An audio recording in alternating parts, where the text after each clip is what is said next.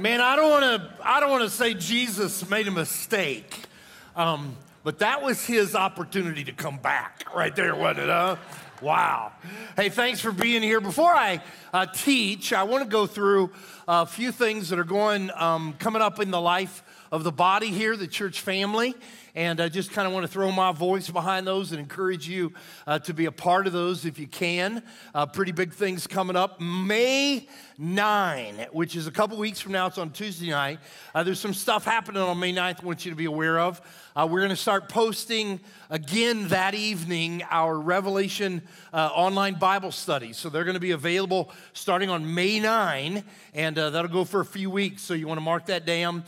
They actually get posted on Tuesday night every week at 7 o'clock, and you'll have to watch them right then. They're available all the time, but if you want to get there right when they post, it's Tuesday at 7 o'clock starting on May 9th. So that's kind of a big day to us. And then also on May 9th is our next Pathway program. And I just want to encourage you to be a part of that. I want to give you a lot of encouragement of why you should. Uh, a meal starts at 6 o'clock, won't cost you a dime, and it comes from uh, JC's Fried Chicken free in the house, okay? Now, come on. I know what y'all eating that night, but it's happening here, okay? And uh, when you get into the Revelation study, you will find out that when we get to heaven, there are going to be uh, little uh, uh side counters on every corner in heaven that have JC's fried chicken. So we're just we're just getting it going here, okay? So we'll start at six o'clock on May 9th, and uh, if you've never been baptized, you want to learn about it. There's a class for that. It's called First Point, and I want to encourage you to be a part of that. If you are not a member of our church. And uh, you found, man, this is kind of where I want to be, that happens at First Point. So I want to encourage you to, to be a part of that at that class. By the way, if you were baptized at Easter, we had a lot of people baptized, we want you to come back to First Point and become a member there. That's when that happens on, on Pathway. If you want to be a part of a volunteer ministry, we got a class for that. It's called Second Point. You want to be part of a life group where you got some group of people get to know each other and kind of live life together. That happens in a class we've got called Third Point. You want to learn how to read the Bible? That happens in a class in Pathway called Fourth Point. So there's all kinds of reasons uh, to come to Pathway. And so if the, the chicken or all those classes won't do it, uh, we will take care of your children for free, okay? Free childcare. Now, we're not talking about your 32 year old kid, but, but your young kids, we will take care of them free.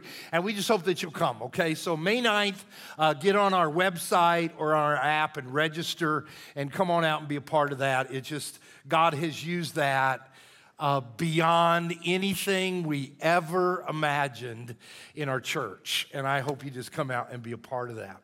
And then I also want you to kind of get a little bit of an update on our renovation project that we're having here at our church called Home Improvement. And so, what's kind of going on with that? Uh, the wall area behind us. Uh, that's where we had all of our damage. All that damage has now been repaired. Uh, that happened on Christmas Day. We've got it all repaired. And um, most of the painting is all done back there. We focused on that area back there first because that is our staff offices. That's where our staff work. And so we've been displaced since Christmas. And so it's really been kind of crazy for us to get our work done. And so we want that done first. So almost all the painting is done. Probably about a third of the flooring is done. So it's going to be beautiful. It's going to be all done uh, here in a few weeks, we hope. And we have started to move into this part of the building. And you'll notice that we've done some painting in here. We have new sound panels. We're doing some renovation out of our commons area. It's just going to be a beautiful um, that out there is going to be our family room, okay? That's what that's to be. And it's just to be gorgeous. And so the work is going on really well. Uh, we're on project with that on time. Uh, when we hit the summer months, we'll start going outside and doing some of our exterior work and some things in the parking lot.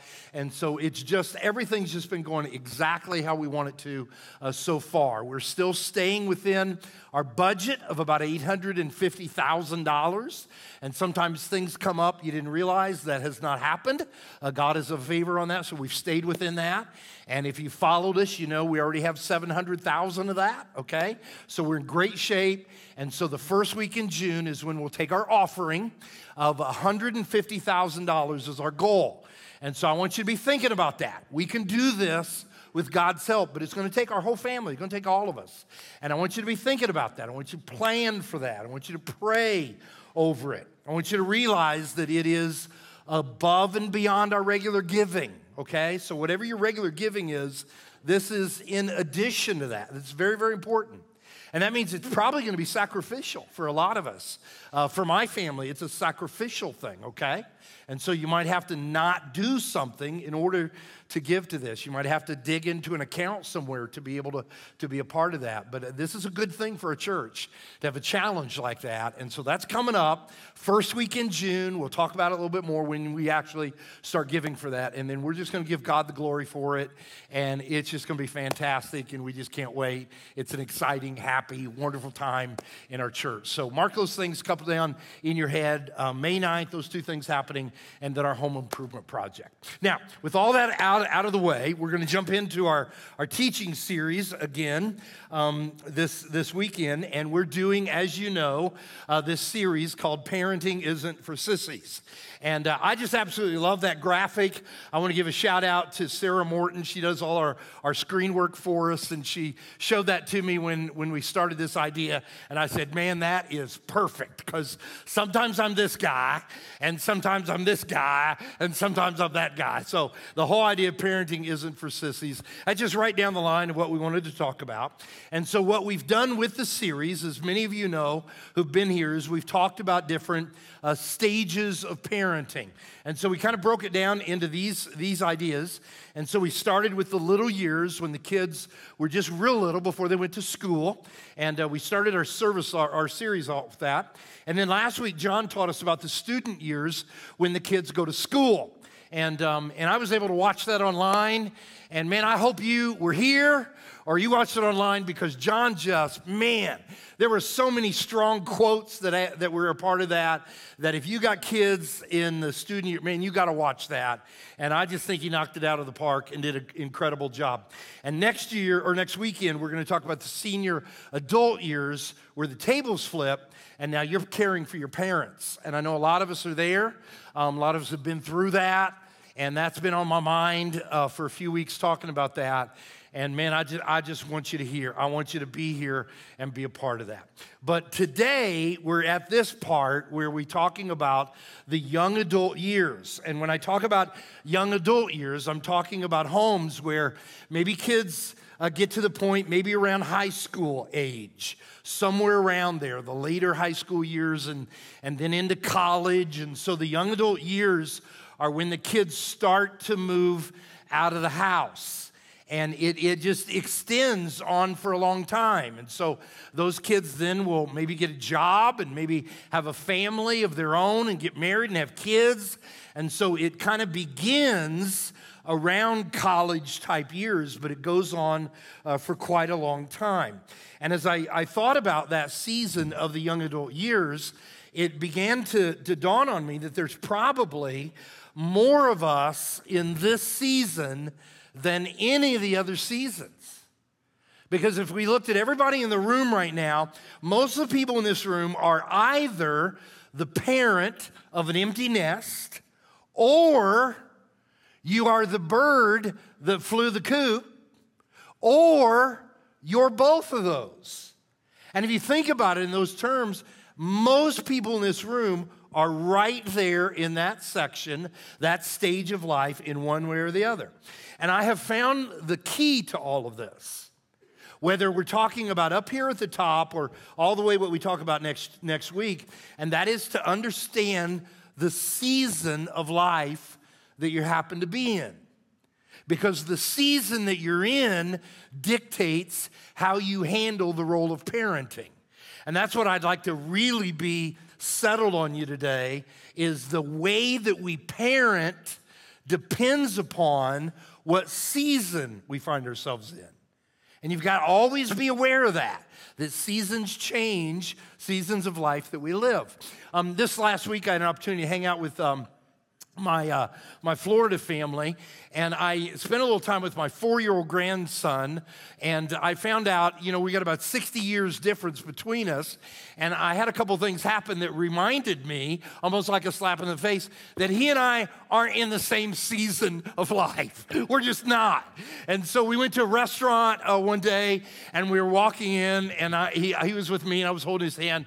And I said, Bud, let's go to the bathroom before we go have, uh, before we go have lunch. And he said, I don't got to go. And I said, I know you don't got to go, but let's, you know, let's do, let's go ahead and try it and get it out of the way. And we don't have to have, we don't have to interrupt lunch or anything. He said, I got to go. I ain't got to go. I said, I know you don't got to go, but let's let's give this a shot. I ain't got to go. So I, I drug him in there, and he started to get an attitude about it and everything. And so we go into the restroom, and uh, I'm sorry if this is inappropriate, but you know, just deal with it. So we walk in there, and there's a couple of urinals there, and I walk up to one, and he's about four feet away, four or five feet away, and he's throwing a fit. I ain't got to go. I ain't got to go. And I said, come on, just at least try. And so in protest, he drops his drawers right there and begins to do what he needs to do from about five feet away, direct shot, man. Impressive, okay? Absolutely impressive. And I'm standing up here at my place, you know, and you guys, my age, you know, we got one goal dry feet. That's the only goal that we have, okay? And I realize we ain't in the same season of life, man. We are not in the same season of life. Later that day, he kind of reminded me of it again. Um, I just don't sleep well, man. I am not a good sleeper. I have a terrible time falling asleep. My mind just kind of goes, and I just have a really hard time falling asleep. And uh, later that day, I could tell he was getting a little tired, and he went shopping uh, with the ladies. And uh, they got to a store, and they took a picture of him and sent it back to me. And I think I brought, brought a picture. He's in the he's in the cart, uh, falling asleep. And then I want to show you another picture of the same thing. And uh, he's he's in the shopping cart with his nose stuck in one of those holes, knocked out, cold. Okay, you give me the best mattress in the world and the most comfortable uh, pillow, and I'm tossing and turning for two hours. But this dude falls in a shopping cart, falls asleep. We ain't in the same season alive, okay? And so when you think about parenting, it works that way too. That parenting, the secret is to know which, which season you're in. That's very important because the season you're in dictates the way you parent. I want you to hear that. When you discover the season, that tells you how to parent. Now, I brought kind of a visual example of this for you, and I want to show you this. I've, I've talked to some people about this individually through the years. So you might be somebody that I've encouraged you to do this. So I've got, I've got this jar here, and there are 936 peanut M&Ms in this jar. And so when you bring a baby home from the hospital, and let's just say from day one, and then you got them until they're 18 years old, what that is is 936 weeks that you have that child to pour everything you have in that child. And so I've encouraged people to do something like this. And, and really, the best way to do it is with marbles, okay? Um, but I got to thinking, what am I going to do with marbles on Monday? Okay, y'all see where I'm going. So I got, I got 936 here, and so every week of that child's life, you take one of those marbles or peanut M&Ms, take them out. Okay, and that's the season of life that some people are in when you bring a baby home. Now, now watch what happens here. Let me show you something. I'm going to go back here. I'm going to get a different jar. And when you get your child ready for middle school, you now are down to 312 peanut M&Ms. And that's kind of shocking, isn't it? That's all you got left. Now, let me shock you a little bit more. You remember all those uh, first day pictures you take when the kids go to school? And you remember the last first day when they head to their senior year? This is what you're down to. You got 52 left. You have 52 weeks to teach them everything you haven't taught them yet. That's a different season. Now, now watch what happens here. Watch what happens.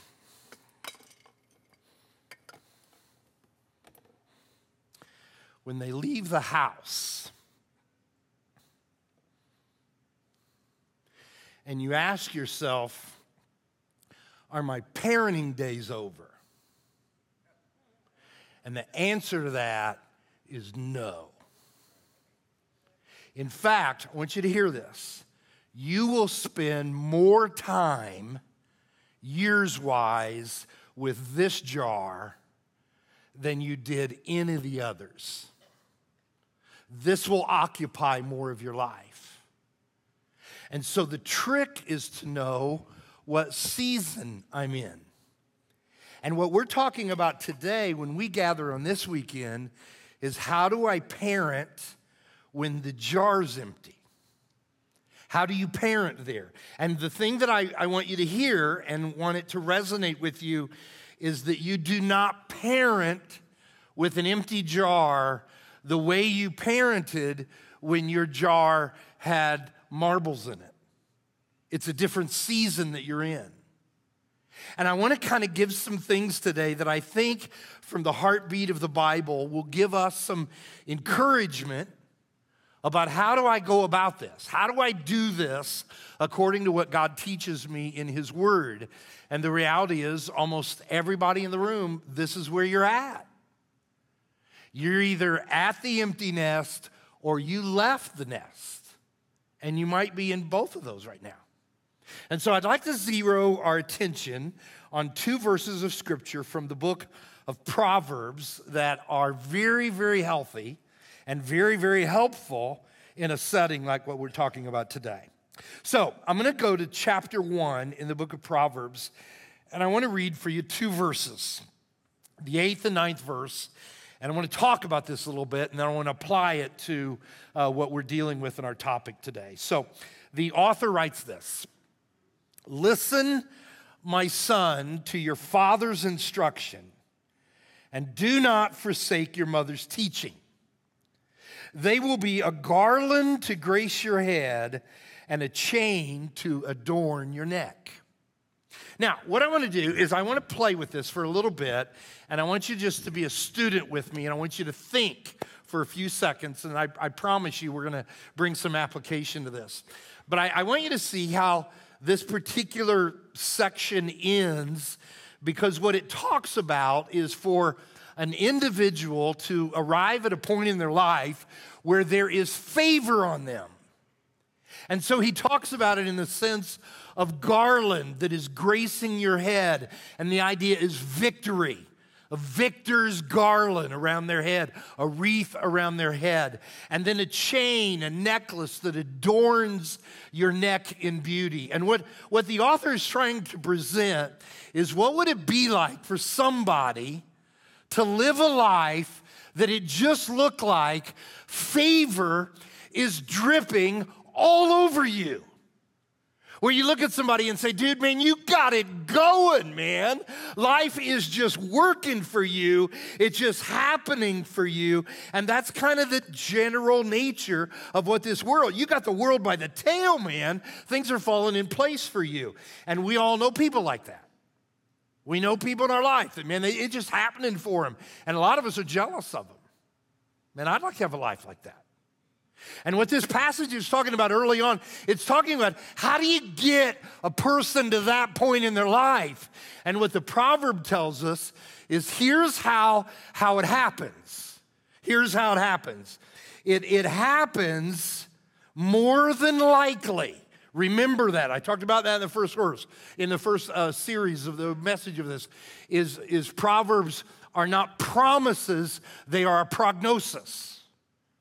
In other words, what they're saying is more than likely this will happen. And so how do I get a how do I get a person at that level of life where man it's just raining favor in their life? Here's how it happens.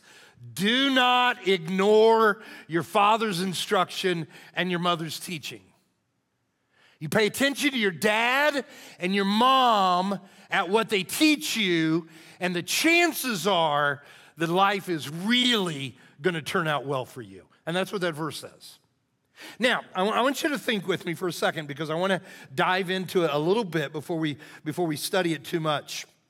There, um, there are some Bible scholars who take this approach and they look at this and say that's really not talking about family.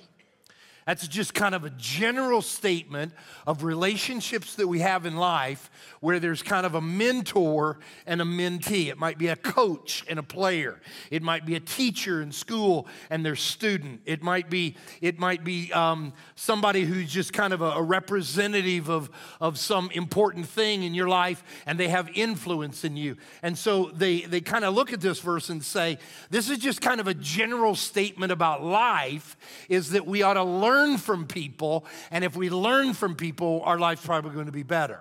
And that's kind of generally what it's talking about. Now, I, I, want you to know that I don't think that's what that verse says at all.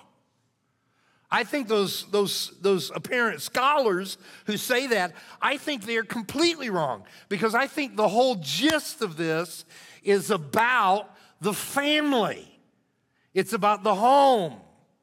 And, and here's some reasons why I think that way. Notice that he says fathers and mothers.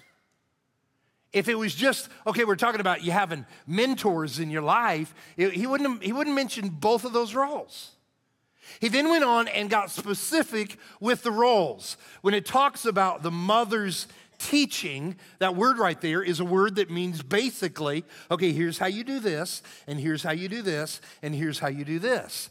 And when it talks about the Father's instruction, that word means, okay, here's what's going to happen to you if you don't do this, if you don't do that. And so John was right last week when he said, for the most part, us dads are usually the hammer, okay? And that's exactly what he's talking about. He's talking about a family setting where parents teach what's right, what's wrong, here's how you do this, here's how you do that, and there are consequences involved in that. And so it is obvious that he's talking about the family setting. Now, watch this. Let me, let me get a little bit deeper. From this point on in the first chapter, all the way through the 31st chapter, we now have all these proverbs about things that parents will teach. And most of those proverbs are related to things about life that directly affect young adults. It's incredible when you open up the book of Proverbs and start reading through it faithfulness in marriage, wisdom in managing money, being a good example at work. Most of the Proverbs are not things we're going to teach to two year olds, they're things we're going to teach to 22 year olds and 32 year olds. And so, what I'm saying is that even after the kids leave the house, even after the jar is empty, even after the family is now at an empty nest, you have significant influence in the life of your kids. Significant. And if you want to be technical about it, the passage is really addressed to the young adult. It's really not addressed to the parents. And so if you're on your own, okay, and a whole lot of us here are on our own, okay? We're out of the coop, we're out of there. If you got out of there, I want you to hear this. You got your own thing on. The favor of your life may very well come down to whether or not you allowed your parents to have influence in your life. That's the point of that parable. And so you take all that and you say, okay, how can I do that? How can I influence my young adult children? How can I influence my children who are out of my house, whether they're 21 or 31 or 51? How can I have influence in those kids' life? How can I do that so that they can have lives of favor? What do I do? The key is to know the season you're in. And when you understand that's the season I'm in, you start to realize that you have to parent differently now. You can't parent the same way when they were in the home. And so I'm going to show you some transitions that have to happen if you parent with an empty jar. And what happens is that you hit seasons of your life where a transition happens. Okay, I gotta do this differently now. And it's not a line in the sand. I wish it were. I wish you would say, at their 19th birthday, you start doing this. Doesn't happen that way. You phase into these transitions. This is very important for you to hear this. There's not a magic line. It probably begins high school, college, but the transitions that I'm going to show you, they may happen for years and years. But you have to make these transitional changes. And if you don't make those transitional changes, you're not going to be able to influence your kids to have favor in their life. So there's all kinds of those transitions, and I just want to tease you today with a few for you to think about and then go home and uh, stay up all night thinking about it like I probably will, okay? So let me show you uh, just a few of them to play with. I want to talk to you about the transition of authority. And so you are the authority as a parent. And when you hit the young adult stage and they're moving out of your house and their life on their own, got their own family, you must learn this transition less commanding and more advising. That's very important that you understand that. And I want to say this real quick. If you are an in charge, if you are a bull in a china shop, if you're a control type person, this is going to be hard for you to do. It's going to be very hard for you to do. But if you don't do it, you know how I've teased you before where I've said, okay, this is the most important thing I got right here, okay? This is the most important thing I'm going to say to you right now, okay?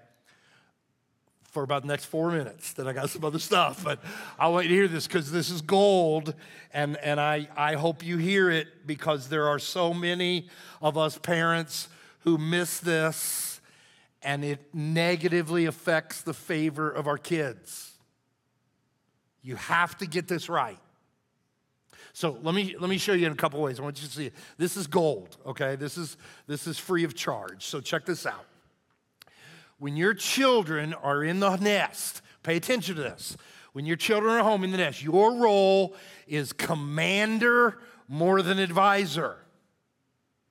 If you advise more than command, they will tend to ignore your advice. And so, if you're a softy, I want you to hear this. Your role in their home is to command them, it's not to advise them. You don't advise a five year old. You know, I think it might be probably a good idea that you would think about going to bed right now. You don't advise five year old children. Your role is to command them. And if you turn that around, what will happen is they will ignore your advice. That's exactly what will happen. Now, watch this. This is gold. This is gold. Let's flip this around. Look at this. When your children are out of the nest, your role is advisor more than commander. Now, watch. If you command more than advise, they will tend to ignore your command. That is incredibly important to learn. If I want favor on my child's life who's out of the home on their own, doing their own thing, you have to learn that particular thing. I want you to know, man, I, I, I struggled with that a little bit. The trick is to know the season that you're in. The trick is to know that season. And this is the season in which you learn this whole concept of changing from commander to advising. I, uh, I've struggled with this a little bit. I, I remember the day in which um, we took our firstborn son uh, to college. And some of y'all done that. And that's brutal, isn't it? And you kind of get an amen in the house. It is brutal. And so you drive to wherever they're going to spend all your money, and you go there, and you, you know you do the tour, and you put them all in the room and the dorm and all that good stuff. And so this was our first experience with this, and and so we did that all day long. And then they had this great big meeting in a room like this with all the parents and all the freshman kids. And they gave us kind of an orientation. And then the leader that stood up, and I can, I can remember it like I was there yesterday. They said this Okay, parents, um, we need you now to leave. And they said, We're going to go through some things with your sons and your daughters and make some decisions about how they're going to do things here on the campus, uh, but we don't need you to be a part of that. And they said this You've got 30 minutes to be out of here. Now I'm control, in charge, and I'm thinking there, I've, I've taught this kid how to brush his teeth for 18 years. I have earned the right to be here to talk about whatever you are all going to talk about. And the reality is, not anymore. Not anymore. Because now my role was advisor. And I've given parents that encouragement through the years. I've, I've done a little thing that I've, I've shared with people uh, who are getting at that point where your kids are going to take off and they're going to be on their own. And um, I've advised them that, that you will go from commander in chief to helpful advisor. And here's a metaphor that you can use. And we, we actually had something like this in our family. If one of my kids was 16 year olds in my house and they just got their first high paying job at McDonald's and they come home one day and they say, Dad, um, I'm going to buy a brand new Corvette. I found it. This guy's going to give me nine years to pay it off. I'm going to get a couple extra shifts at McDonald's. It's going to be gay. Here's how I would have handled him at 16 years old No, you're not, and don't talk to me about it anymore. It's over because I'm commander in chief. But what would I do if they were 32 and made that call? Hey, Dad, I'm going to buy this Corvette. Well, now I'm going to ask questions to make sure that they have thought through different aspects of making a purchase like that. I'm not, I'm not a commander, I'm an advisor. I want you to think about that in your particular situation. That is a slow transition. It's not a line that all of a sudden you change, but you will get to that point in your life. And if you don't make that transition, they will resent your command. And I don't know who that is, going to apply to this weekend, but there are going to be adult parents in this room with adult children who are going to hear that, and it's going to be a light come on and say, That's why my kids are always mad at me, because you're commanding rather than advising. You've got to make that change. Let me show you another transition. Um, this is a powerful one transition of input. And what I mean by that is if I'm an advisor now, when do I advise? When do I give my input? And I want to be super transparent with you about this because I'm not good at this and I've, I've learned it the hard way. Um, there's a part of us that we're going to give our input when we notice it, okay? You need to know something. And the reality is, you got to make a transition and you don't offer that input when you notice it, you offer that input when it is requested. And that's a big change. I'm not good at that. I don't know why. Um, I'm going to just blame my dad on it. I don't know what the reason for. You got to blame somebody, but I'm, I'm not very good at that. I, I, think a lot of us can think about moments in our life where there was, it was almost like a stake was driven in the ground and it was a pivotal moment for you and so there was a time in which I realized this. Somebody brought this up to my attention, and I have become way better at it than I, what I used to be. But I think it's in my DNA. I've got to wrestle with it. But I was in an elders meeting in a church I served a long, long time ago, and I have no idea what we were talking about. I, I have no concept of remembering that at all. But I remember I was talking about something, and one of the elders, who happened to be a friend of mine, interrupted me, and he said this and I can quote it three decades later. He said this Dave, you have an opinion about everything. Now, I wasn't sure exactly what he meant by that. And so after the meeting, we hung out and I said, Man, what, what'd, you, what'd you mean by that? And we had a conversation about that. And the issue wasn't that I had an opinion about everything, it was that I felt compelled to tell people what that opinion was. There wasn't anything that would stop it. There was no filter holding it back. And that conversation was a light bulb moment for me. And now I, I think today I'm a better pastor, I'm a better husband, I'm a better father, I'm a better friend because I've learned that input does not always have to be given.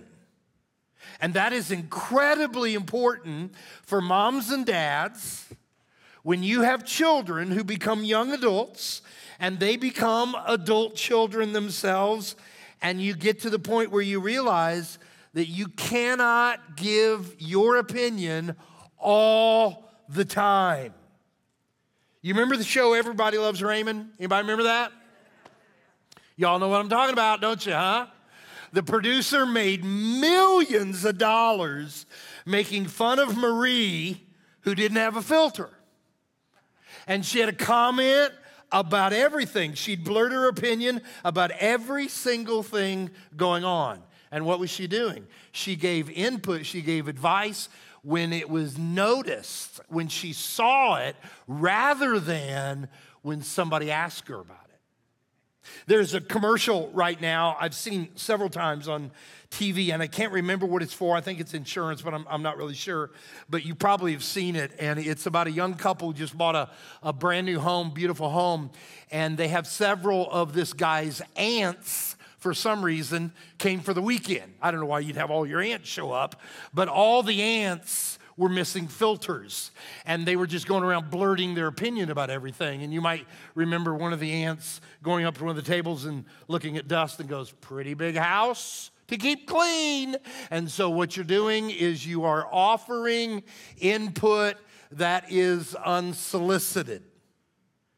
When our kids are in the house, every time we notice that they need our opinion, it is our responsibility to give that opinion to them. But the older they get, that transition needs to move to when they ask for it. Now, are there exceptions to that? Well, yes, there are exceptions to that. I, I could, I wouldn't give details, but I, I could tell you sometimes with all three of my adult children where I noticed something that I just felt that's at a point where I gotta say something. And so I might have said something like, hey, you didn't ask me what I think about this. And you might think it's none of my business, but I'm not gonna sleep until I can tell you something. And if I overstep that and I do that all the time, listen to this, they don't request my input.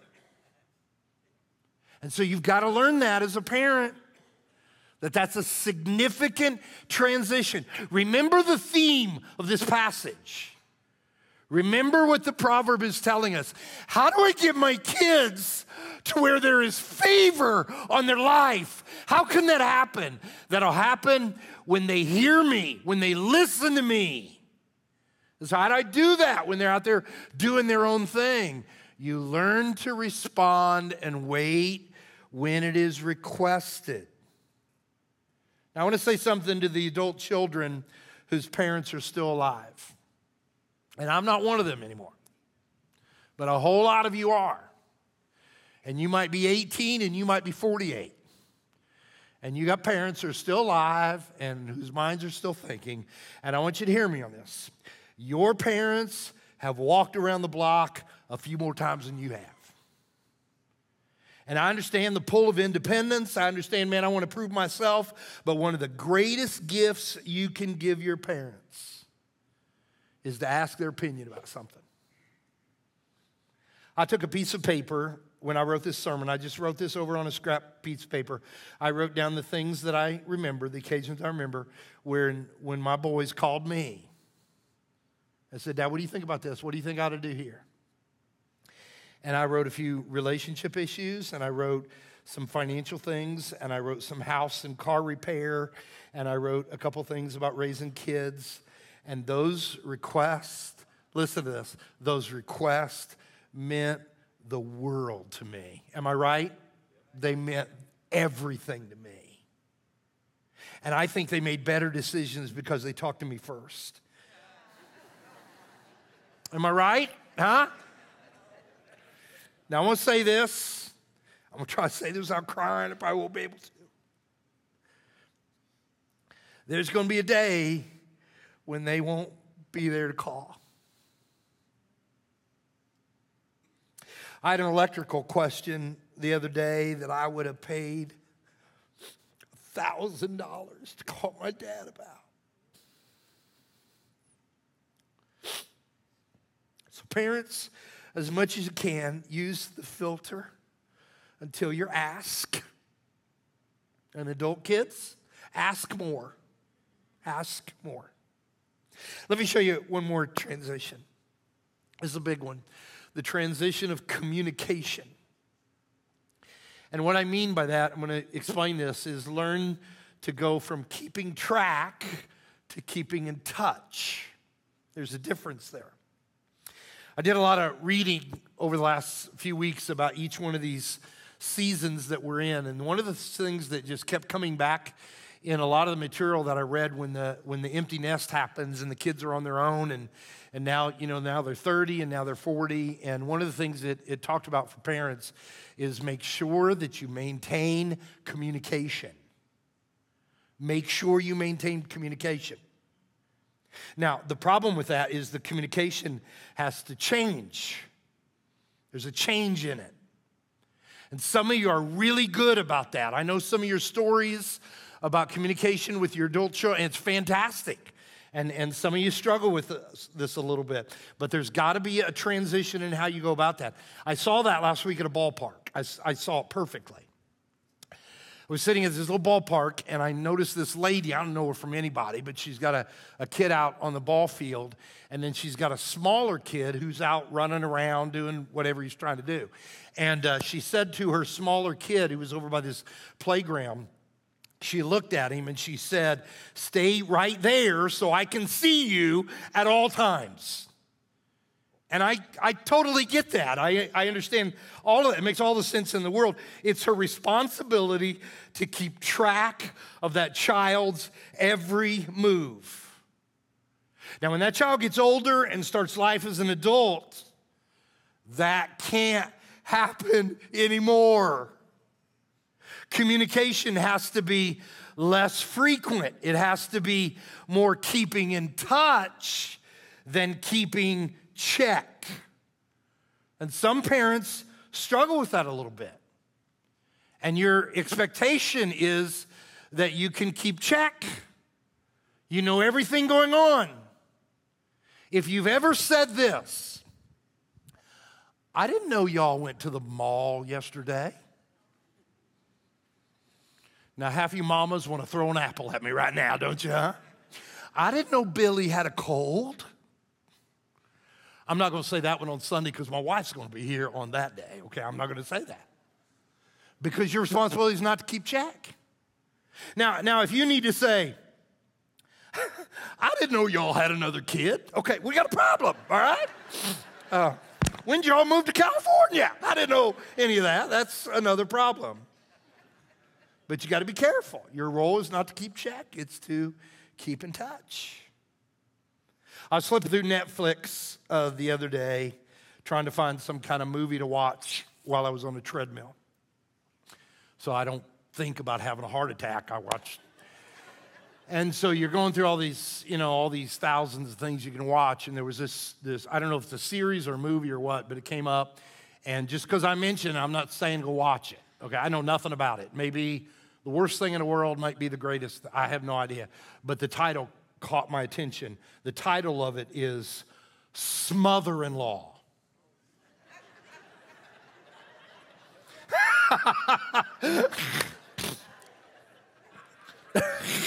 now, a lot of y'all got a face in your mind right now, okay? And the title hints of someone who needs to keep check, not keep in touch. And you got to make a transition. You got to figure that out. I got a son that lives about an hour and a half away. And um, we gave up keeping a check on him a long, long time ago. And to be totally honest, we probably went too far. And he called me one day, um, not long ago, and he said, Hey, can we meet for coffee halfway? And so we picked a day and we picked a spot, and um, I'm driving there. And some of y'all had those phone calls for, and your mind's going crazy, isn't it? What in the world is this about? And so we sit down, and I kind of bring it up, you know, hey, good to see you. What's what's what's up? And he said, I just am at a point in my life where I want to have a little more time with my dad, just talk about life. And he's extremely busy raising his own family and running his own company. And I'm extremely busy as a pastor of a large church, and we don't live in the same town. And it's just really easy not to keep in touch as much as we should.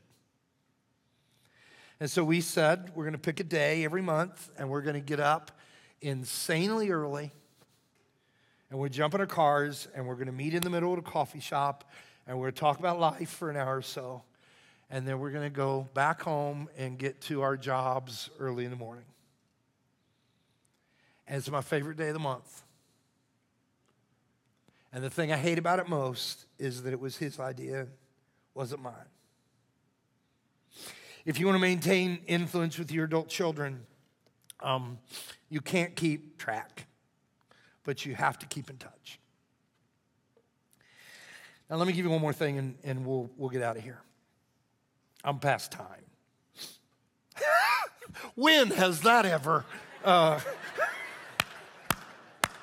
oh, that was beautiful. That was anointed, is what that was.